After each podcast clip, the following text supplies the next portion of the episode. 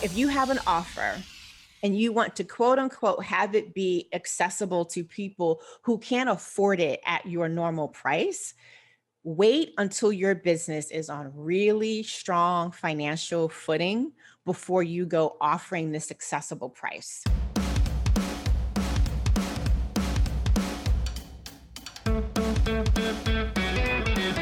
Early in her finance career, Jacquette Timmons saw firsthand the economic crash of 1987 and the mixed reactions and behaviors people exerted around their newfound hardship. Her observation ultimately inspired her to start her own money management business in 1995 that would eventually pivot to provide behavioral focused financial coaching. She's now working to dispel money myths and shift the dynamic away from thinking financial health is only about numbers. You're about to hear Jacquette reveal the secrets to financial health she's learned over her many years traveling the world to talk about the intersection of emotions and money. Coming up, Jacquette explains our perceived value of money is taught at a young age through the things that we see in our close environments. Why it's important to put the health of your personal finances first how the tendency to be accessible to everyone leans away from success. She shares tips on how to develop relationships that drive the best PR around your business. And finally, why Jacquette says staying true to yourself is the key to delivering your best possible work. This is the Entreprenista podcast presented by Socialfly. It's the best business meeting you'll ever have with must hear real life looks at how leading women in business are getting it done and what it takes to build and grow a successful company. It's beyond the gram with no filters, no limits, and plenty of surprises. Jacquette, I am so excited to have a conversation with you today for so many reasons especially because I'm always looking to learn more about money and managing money. And as an entrepreneurista, it is a topic that is so important for all of us. So thank you so much for, for being here with me today. And I cannot wait to have this convo with you. Oh my goodness. Thank you so much for having me. I'm really excited. I would love to hear a little bit about your background and what led you to become a financial behaviorist. Yes, I love telling this story. So, I've only ever worked in financial services, and I started in 1986. And I got a chance to see up close and personal the stock market crash of 1987. So I'm a year out of undergrad, still very, very green behind the ears, and not really understanding the the magnitude of what is happening, but realizing based upon how people are responding that something significant is going on. But what fascinated me in terms of how people were reacting is that there were literally some people that if they could have jumped out of a window because of how much money they lost for themselves and for their clients, they would have. And then there were others that were completely calm. So today I have language to say that, oh, that was people responding from a behavioral standpoint. But I didn't back then. All I noticed was that one event happened, and yet there are two drastically you know different responses to it and i didn't understand why they weren't talking to one another mm-hmm. trying to get the you know the other side of the spectrum to come over to their side so that's the first seed that was planted the second seed was working in the private bank managing money for high net worth individuals and really coming to appreciate and understand that yes the people whose money I was a part of, you know, the team managing, they had a lot more zeros and commas behind those zeros than my family. But at the end of the day, the questions were the same, the challenges were the same, the frustrations, the desires, they just simply had more to work with. Mm-hmm. So, wanting to do a couple of things really shift the dynamic away from thinking that success with money is purely about the numbers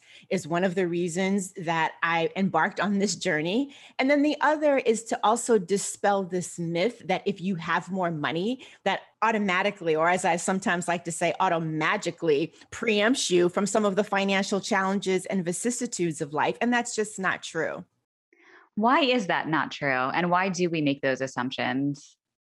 I think we make those assumptions because it it's easier, right? It's kind of like an escape hatch that lets you off the hook from doing some of the really hard work of looking at your behavior, your choices, the emotions that come up and dealing with the emotions, you know, looking at your motivations. And then also, quite frankly, looking at the systemic factors of the context in which you are making the kinds of decisions that you're making. So I think sometimes it's just easier as as a consumer it's easier. And then you know in terms of structurally it's easier because if you can bog people down with just focus on the numbers you don't have to help them with other aspects of money.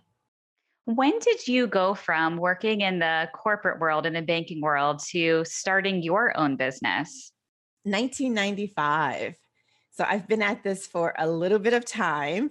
And really, when I started, and my business today looks nothing like what it did in 1995, right? So in 1995, I started my business with the entire intent of doing exactly what I had been doing at Bankers Trust, which was managing money for high net worth individuals and smaller foundations.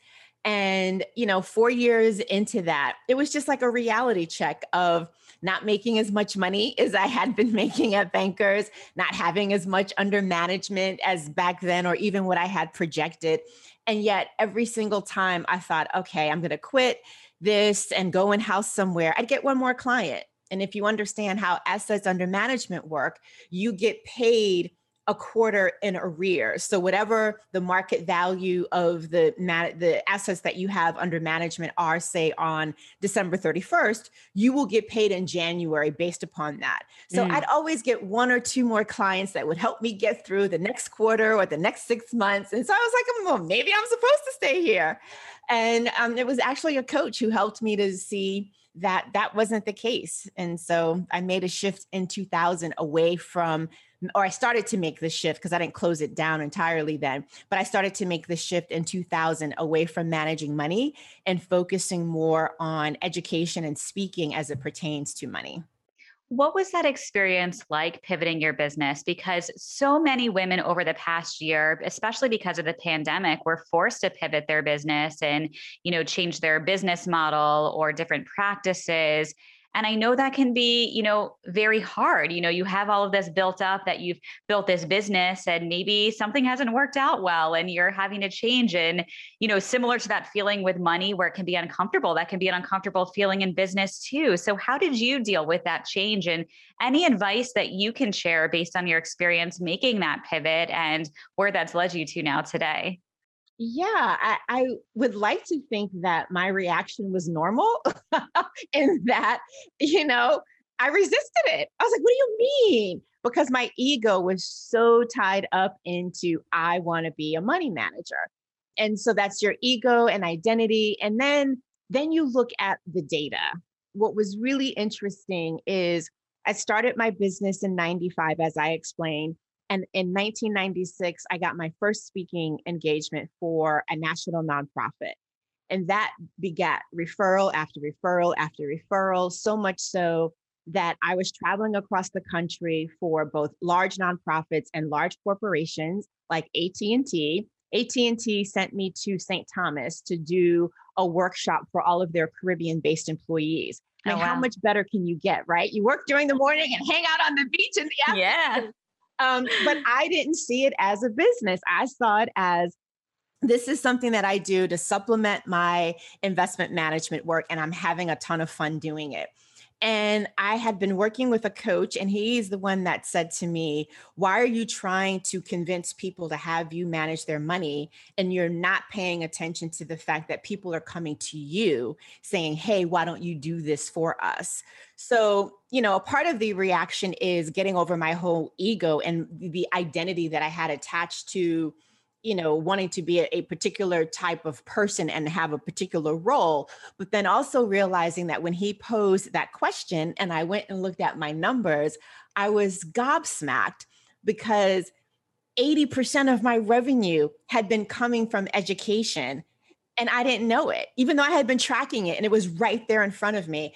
I wasn't looking at it in the way that I should have. I wasn't asking the right questions that would have illuminated that for myself. Mm.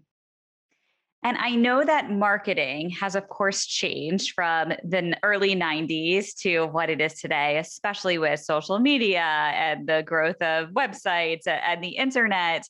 How were you able to get some of those first clients? And what is your marketing strategy like now with your business? Because I see you everywhere on Good Morning America and on podcasts. So I know you know a thing or two about personal branding. Yes. And I think, you know, yes, the platforms have expanded greatly since 1995, 1996 to today. But I think the core of it is cultivating relationships, cultivating those relationships and being top of mind so that when an opportunity presents itself, someone just naturally thinks of you and then puts your name in the hat. That's been the, the case for probably 99.9% of the clients with whom I've worked.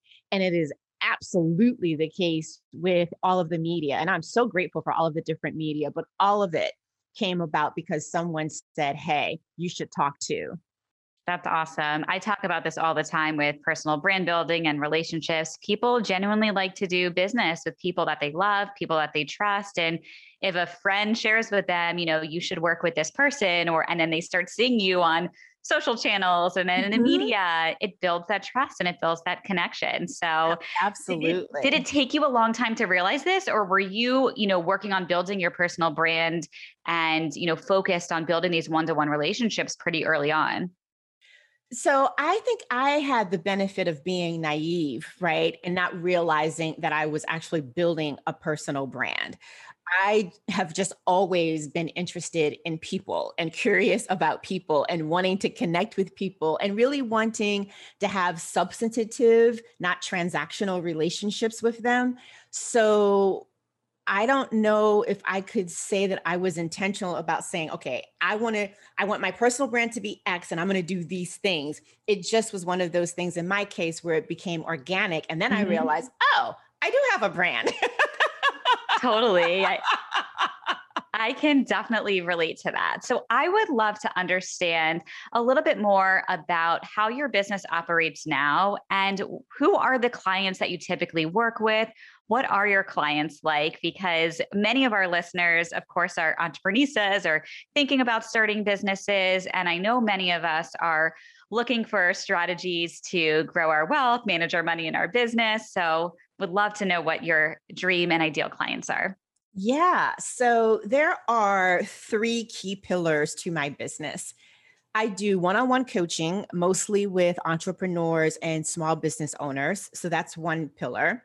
I'm a for hire speaker for corporations, uh, law firms, conferences, both, both large and boutique nonprofits. And then I also host my own events. And as you might imagine, those are at least two very distinct audiences. But the common thread is that in each of those different pillars, I'm showing up to talk about the human side of money. I'm showing up to emphasize that it's not so much that you manage money as it is that you manage your choices around money and really getting people to go beyond the numbers. So, in terms of the one on one coaching that I do and the events that I host, as I mentioned, it's typically entrepreneurs and small business owners. For the corporations, it's a plethora of folks or industries and, and companies and firms. But the one thing that they all have in common is that they've recognized that their wellness initiatives need to include financial wellness. Yes. So, so important. How has your business changed over the past year and a half since everything started with COVID? Because I know you were doing a lot of in person events. So it's interesting.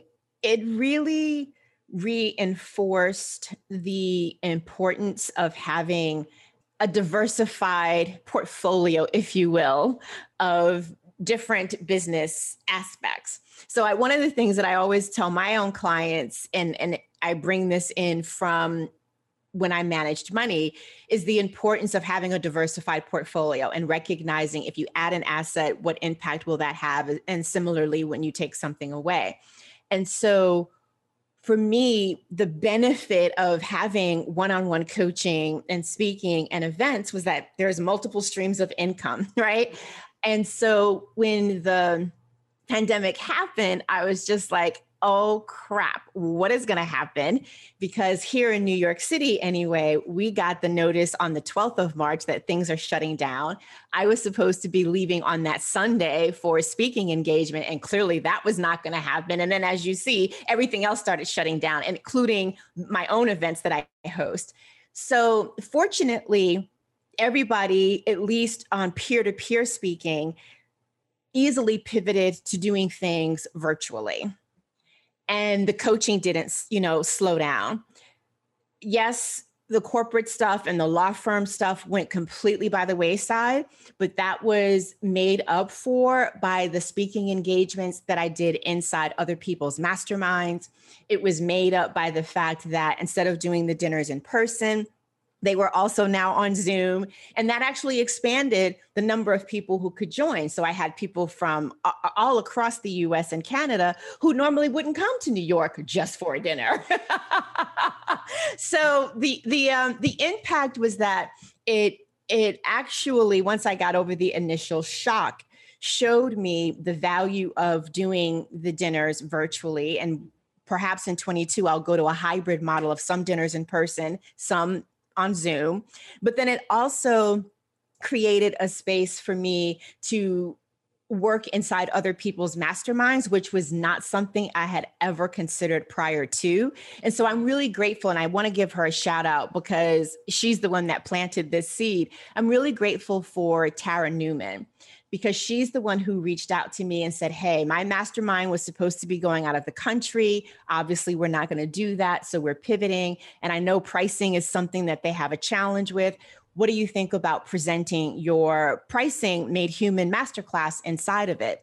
And I was just so grateful for that. And then, especially because she paid me my rate, didn't negotiate that. So it just opened up, you know, a wonderful Pandora's box of opportunities because that led to other speaking engagements, again, within other people's masterminds. Absolutely. I think if, you know, 2020 taught us anything, it's just about the importance of resilience and then pivoting and being open to what else can come out of you know situations that we were not expecting and being able to find the good from all of these all of these situations that we've been put in and you've definitely been able to to do that. Jacquette, when did you write your book?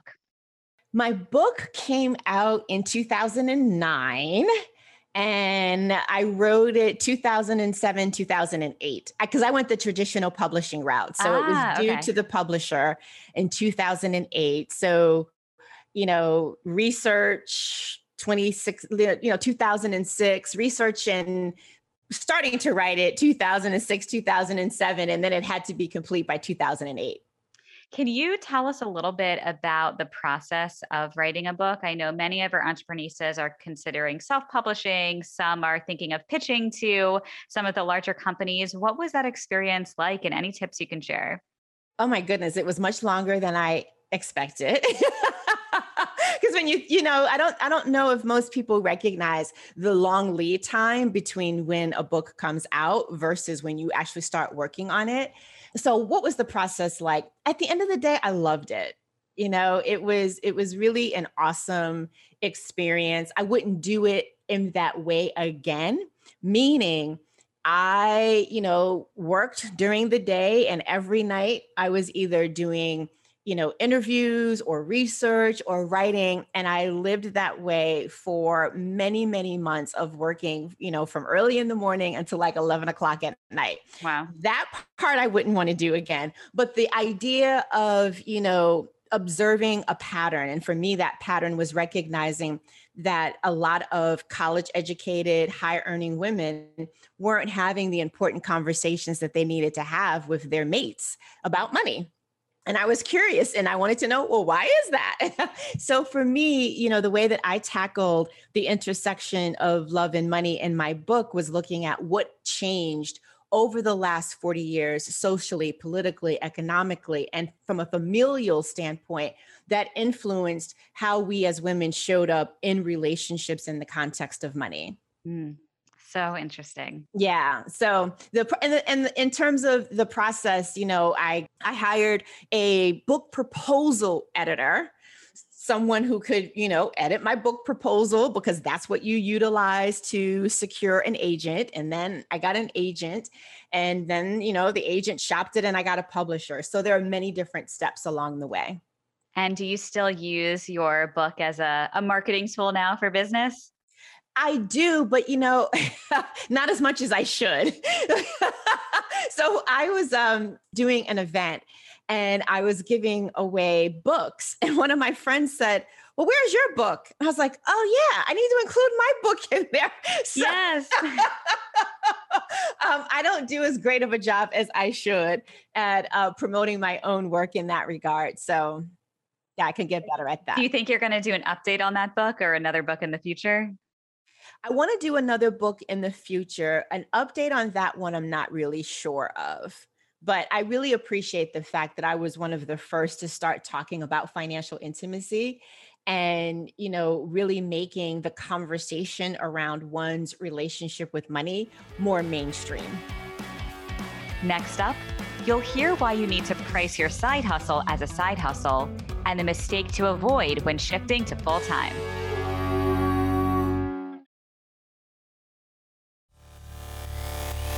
Jacquette, I'm going to share a little story with you now about my personal experience with money and learning about money. And my experience is that growing up, I was not taught anything in elementary school, middle school, high school, college, to the point where, and I think I've shared this on a, a previous episode as well, I, when I had credit cards when I graduated from college, I didn't know that you pay them off each month or there's interest. Like I literally did not know that, which is just to me mind boggling.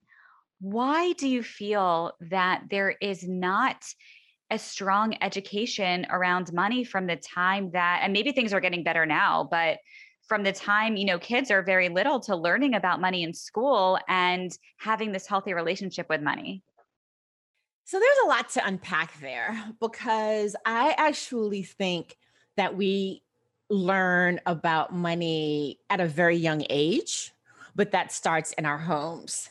And so I think about how, in my case, uh, my parents separated when I was two. They didn't divorce until I was 13, but minor detail. But what that what that speaks to is how, with me, my mother, whether I was babysitting, whether I got birthday money or any kind of money from someplace else, or whether when I was working at the mall, my mother would make me save 50% of what I earned or what was gifted to me. And her whole notion was, why can't you do that? what was the what was her re- what was her reason behind the 50%?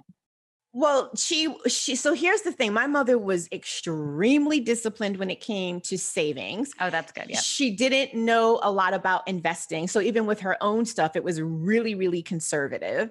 So there's that backdrop. But I think for her it was just like, okay, you can have fun with it, but you don't what bills do you have? so you should be saving. So her whole thing was you got to save, you got to save, you got to save. And I remember going to college and seeing something at Bloomingdale's. And I was like, Mommy, I want X, Y, and Z. And she's like, put it on layaway. I'm like, Mommy, Bloomingdale's doesn't have layaway. That's so funny. and she's like, well, then don't get it. So I share all of that to say it may not be taught in schools, but I think we are taught, whether it is intentionally or not, how to relate to money, how to talk about money or how not to talk about money. We re- we are taught how we value money through the things that we see in our close environments, whether it's our immediate households with our parents or whomever raised you, or those on, you know, an immediate outer circle of that. When it comes to schools, I do think that they probably should do a better job. But one of my criticisms would be that all they're going to do is focus on the mechanics of money. And that is important. But if you don't really help people to understand why do they do the things that they do, then teaching them about two plus two and how it equals to four, how's that going to make a difference? How's that going to make a difference in terms of someone coming out of college and recognizing, oh, if I get this credit card and I only pay the minimum, I'm going to be paying this forever. Mm-hmm. Versus if I get this credit card, but I treat it like a charge card, I will be able to have a little bit more flexibility and I'll be quote unquote living within my means. That's not something that you just get from teaching the math of money. Right. Do you think that changes need to happen in our, you know, lower school systems and, and universities so people are more equipped to understand, you know, how to take care of their finances and how to have a better relationship with money and and what can be done right now? You know, I think if two things, and, and, you know, granted, this depends on you know family capacity, right? So I got an allowance. If if if you have a family where you get allow an allowance, but you're taught at a very early age that that all of that five dollars doesn't go to you, like some of it goes to saving, some of it goes to your you know giving bucket, if you will, and some of it you get to spend. I think that's a teachable moment. I think in schools, if you can have like bake sales or you know something that has to do with sales yes you then teach children at a very early age about the importance of selling because i think so many of us shy away from selling because we don't want to be the stereotypical used car salesperson and yet we are selling every single freaking day. Absolutely. And so if we learn how to do that at a very young age, we'll be less intimidated by doing it when we are further along you know in our journeys as young adults adults and and beyond. So i think if in your family or you as someone starting a family you can give your kids an allowance and you know teach them how the the dollar amount that you give them is not all theirs. That's one way to start. And i think if schools can participate and have each each student participate in some sort of sales activity that not only teach teaches them about selling but it teaches them about money Absolutely. I share all the time. I got my entrepreneurial start selling Girl Scout cookies. Yes. And even though I didn't actually make that money, because that all goes back right. to the troop, I got that experience selling. And I remember that feeling when I was recognized as a top seller and it, it became, you know, addicting. I was always looking for new trends and things to right. sell. I sold baby right. babies and went door to door selling friendship bracelets. So, but I will say, even having that experience selling, I still didn't have the understanding of, you know, money management. So let's talk a little bit about our entrepreneurs who are starting businesses and many of them are bootstrapping their businesses. What are some of the first steps that they can take when looking to make better choices around their money? So, you know, I have made many mistakes in my business, and some of them I will chalk up to those are mistakes that I needed to learn. The one mistake, though, that I wish I had not made, and I want to encourage others to uh, keep this in mind, is either don't use your own money to start your business or have a cap on how much of your savings you will actually tap into to either launch it or to help get it through a rough patch. And that stems from me really coming to respect the idea that one of the best business decisions that you can make is to put the health of your personal finances first. And so often, whether it's, you know, bootstrapping your business or if you're raising capital, so much of the messaging out there is you give your business everything including your financial future, right? And you go into debt and you do this and you do that. And my whole thing is, yeah, there are times when you have to, you know, perhaps borrow and all that other stuff, but it needs to be strategic. And you need to make sure that you're not doing it so that you're you are putting your present and your future at too much of a risk that you can't recover from. So my one advice would be to, if you can, don't use all of your own money and have a cap. And then also make sure that as you're making decisions, you're always weighing how is this going to impact the health of my personal finances?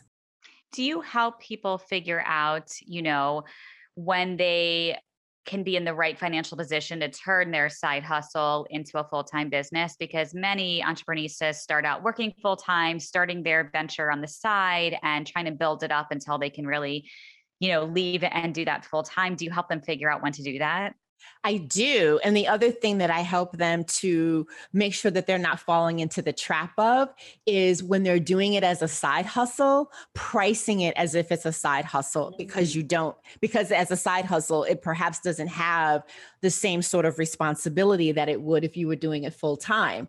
And so when people do that and then they make the shift to full time, they don't adjust their pricing and so then, you know, the revenue is not flowing the way that you had projected um, because of that that quote unquote small yet significant uh, detail. So one of the things is yes, I do help them figure that out. But what one thing that anybody can do is to make sure that when you're pricing your services, that you're not saying, "Oh, well, I don't need this to help me with my rent or my mortgage." Like act like it does need to contribute to your rent or your mortgage. And what, how would you price it if you weighed that into the equation?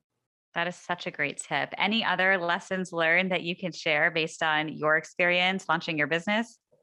There's a tendency to want to be accessible to everybody.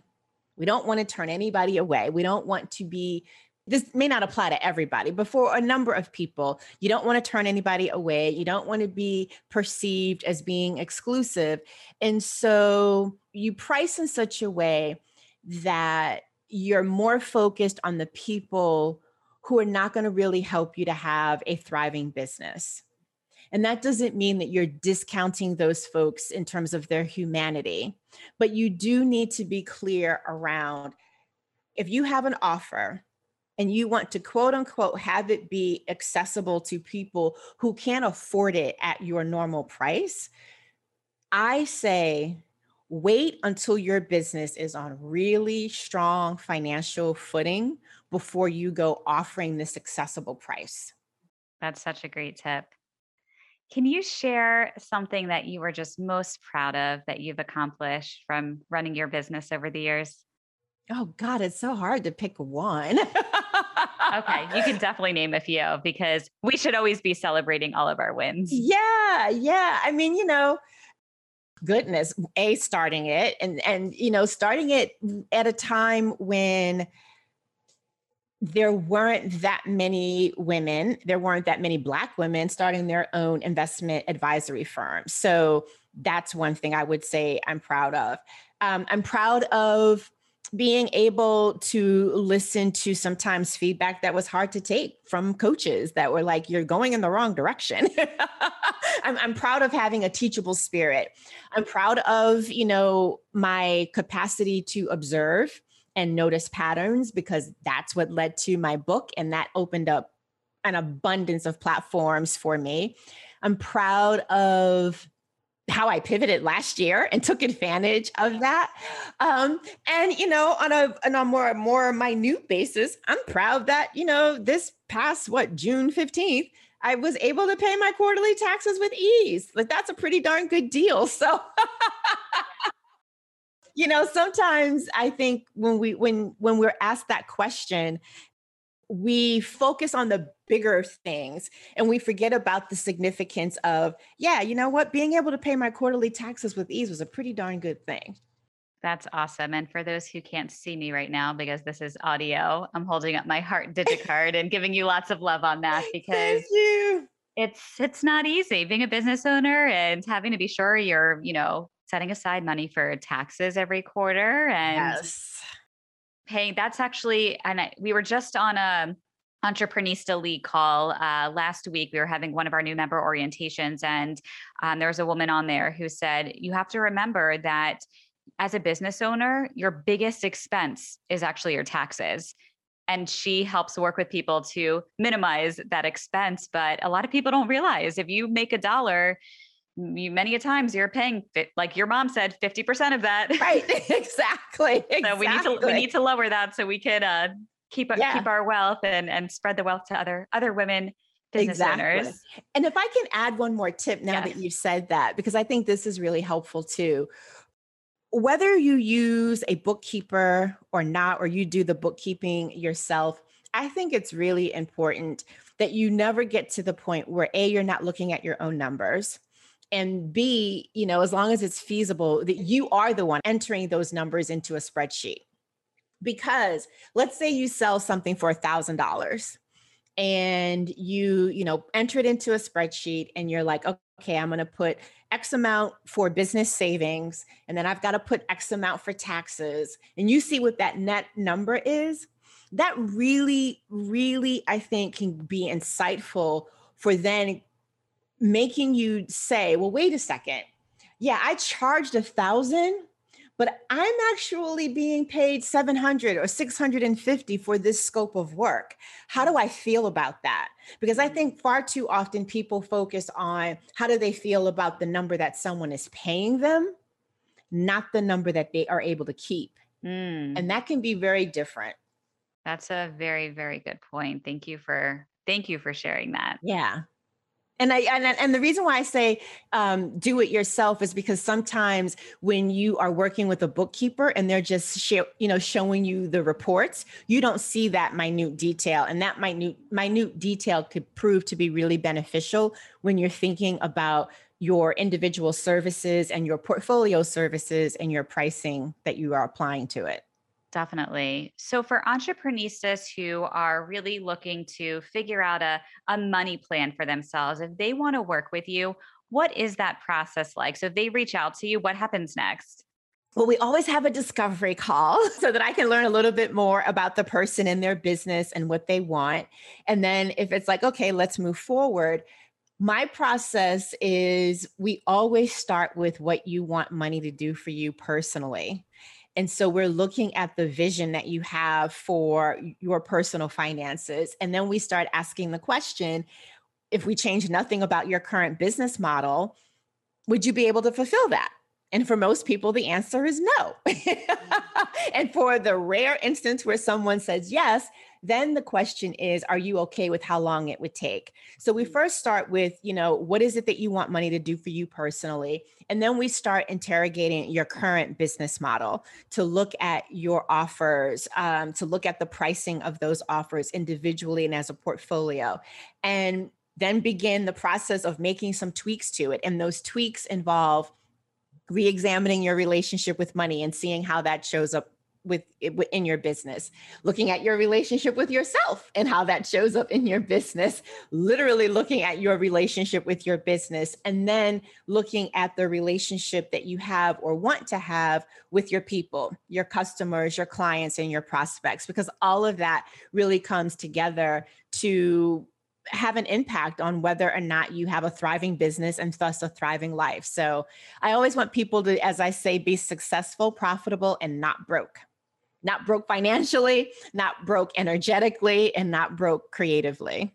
Those are such great tips. And is working with you, you know, something that happens over the course of a couple weeks, a couple of months, forever? What what does that look like? Um, it's typically six months. So we have 12 calls over that six month period. But then, you know, I always ask for weekly updates. I always ask my clients at the end of the week to share me what were their ahas, their wins, what were some of the emerging questions that unfolded as they went through the week. So we have calls twice a month, but there's weekly contact because they're giving me updates on how things are going. And in some instances, there may, there may be SOSs. you know, I've got a proposal. I don't know what to do. Or this client did X. I don't know what to do. Um, so the, the process is, you know, six months, 12 calls. And, you know, it's it's about really understanding what the person wants and reverse engineering back into that, both from a business standpoint and a personal finance standpoint. And I meant to ask you this question earlier when we were talking a bit about some of your press appearances and PR appearances. You've been featured all over on platforms like Good Morning America, podcasts, and, and so many other other places. And many of our entrepreneurs are looking for ways to be able to get press and to be able to stand out. How have you been able to get some of those incredible placements? Did you do it on your own? Have you worked with PR agencies? And any tips you can share? So I haven't worked with any PR agencies. It really has come from relationships. So I can't recall. I mean, my very, very, very first media appearance was on a Fox New York channel back in the 90s. And that came because I met someone at a networking event. CNN for my book came about because someone who is the wife of a good friend of mine works at CNN and works not even in the news division, but was like, hey, we're having this event for professional Blacks. You should come. I went and I met the producer for CNN Money at the time. And so it's, I, I cannot over emphasize the importance and value of cultivating your relationships and not again not being transactional about it because you never know who knows whom and how those connections and those dots may lead to an opportunity for you Absolutely. And look, we were introduced through a, a mutual mutual connection exactly. and friend and that this is how it yes. all works in business and courtney and i we talk about this all the time when we first started Socialfly we joined networking groups and we learned you know so much about obviously the power of networking but going back to what we were talking about at the beginning of this conversation just really building real authentic relationships and one of the groups that we had initially joined um, their motto was givers gain and just being willing to give and to help others and it always comes back but you also have to ask so.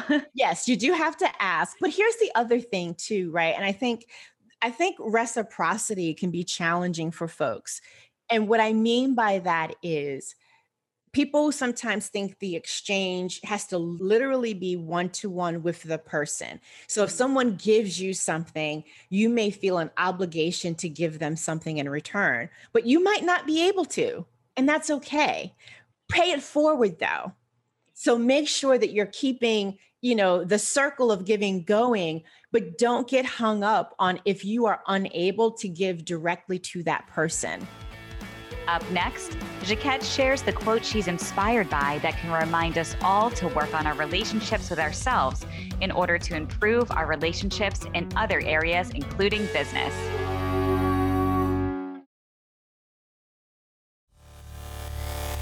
All right, Jacquette, this is a new segment we've been doing. We do some fun rapid fire questions. So I'm going to ask you a few questions. And the first thing that comes to your mind, are you ready? Yes. Okay. Describe yourself in three words. Hmm. Curious, disciplined. I think I'm funny, but some other people don't. I say the same about myself, but my husband definitely doesn't think I'm funny. He's the comedian, so I can relate. I think you're funny. Thank you. If you could learn one new skill today, what would it be? I actually would like to learn French. So, my name is French, my heritage is Jamaican American. My mother was a Francophile, but we never spoke French at mm. home. And I wish I I wish she would have enforced that. So that would be I would love to learn French. What is your most used emoji when you send a text? A heart. Love it. what is the app on your phone that you cannot live without? My podcast app. Hmm. okay. That, do you have the Apple Podcast app? Yeah, I have the yeah, Apple Podcast yeah. app, and I'm an, an avid runner, and so I run about 16 to 20 miles a week. Wow. And so that's where I catch up on my podcast episodes running. Ooh. Do you have a favorite tech solution for your business that has helped you scale?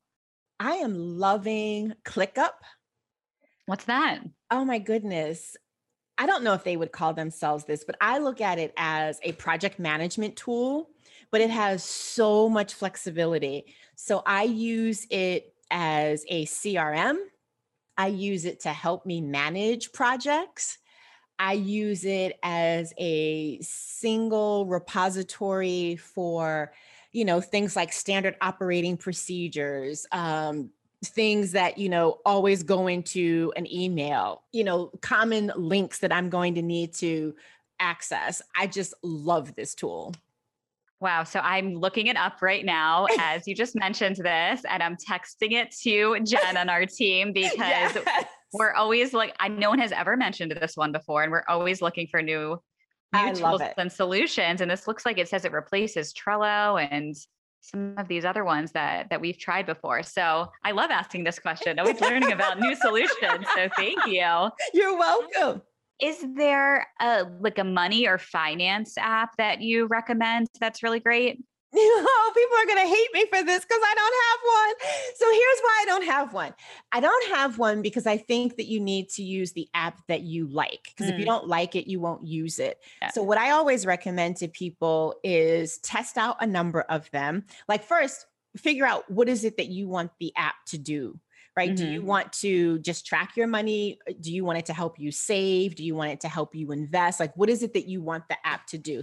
So start there, then select one or you know more than one app and and you know assess the user experience because if you love it you will use it if you don't love it you won't use it so I use a spreadsheet.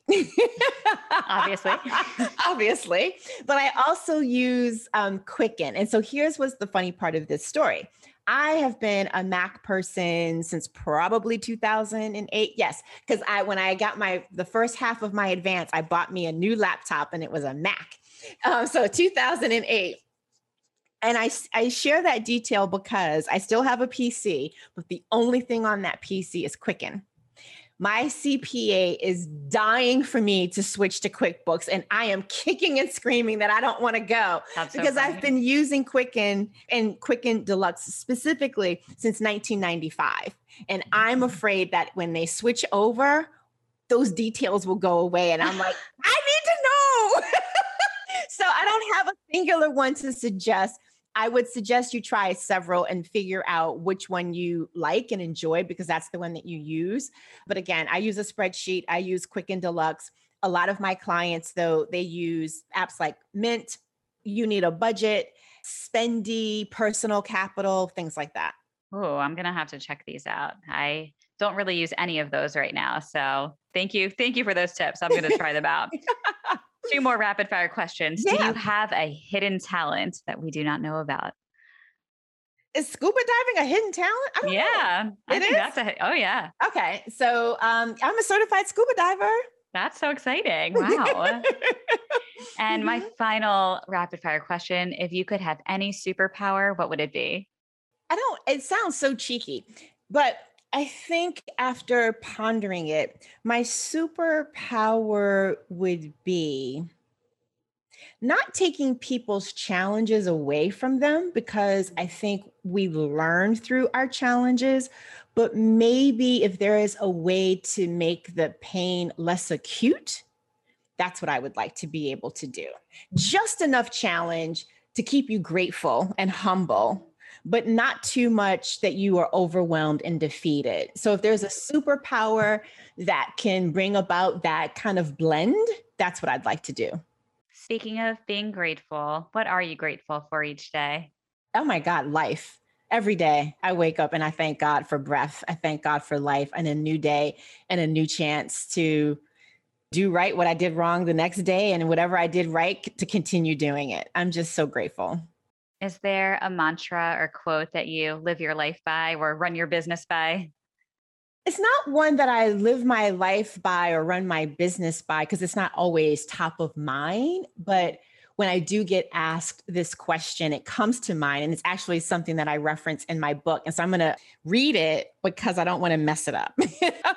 it says, Revolution begins with the self in the self and it's by Toni Cade, C A D E Bambara, B A M B A R A. She's no longer living, but she was a Black author, documentary uh, filmmaker, and activist. And one of the reasons that I like it is because it reminds us that whether we're talking about business, whether we're talking about money, whether we're talking about the relationships in our lives, it all starts with the relationship that we have with ourselves. And if we want certain things to be better, sometimes we have to first work on our relationship with ourself in order to see that manifestation of that better in other areas of our life. That's so important. And I could not agree more. Jacquette, thank you so much for sharing your journey, your story, and all of these incredible business and money tips with us. My final question for you today is what does being an entreprenista mean to you?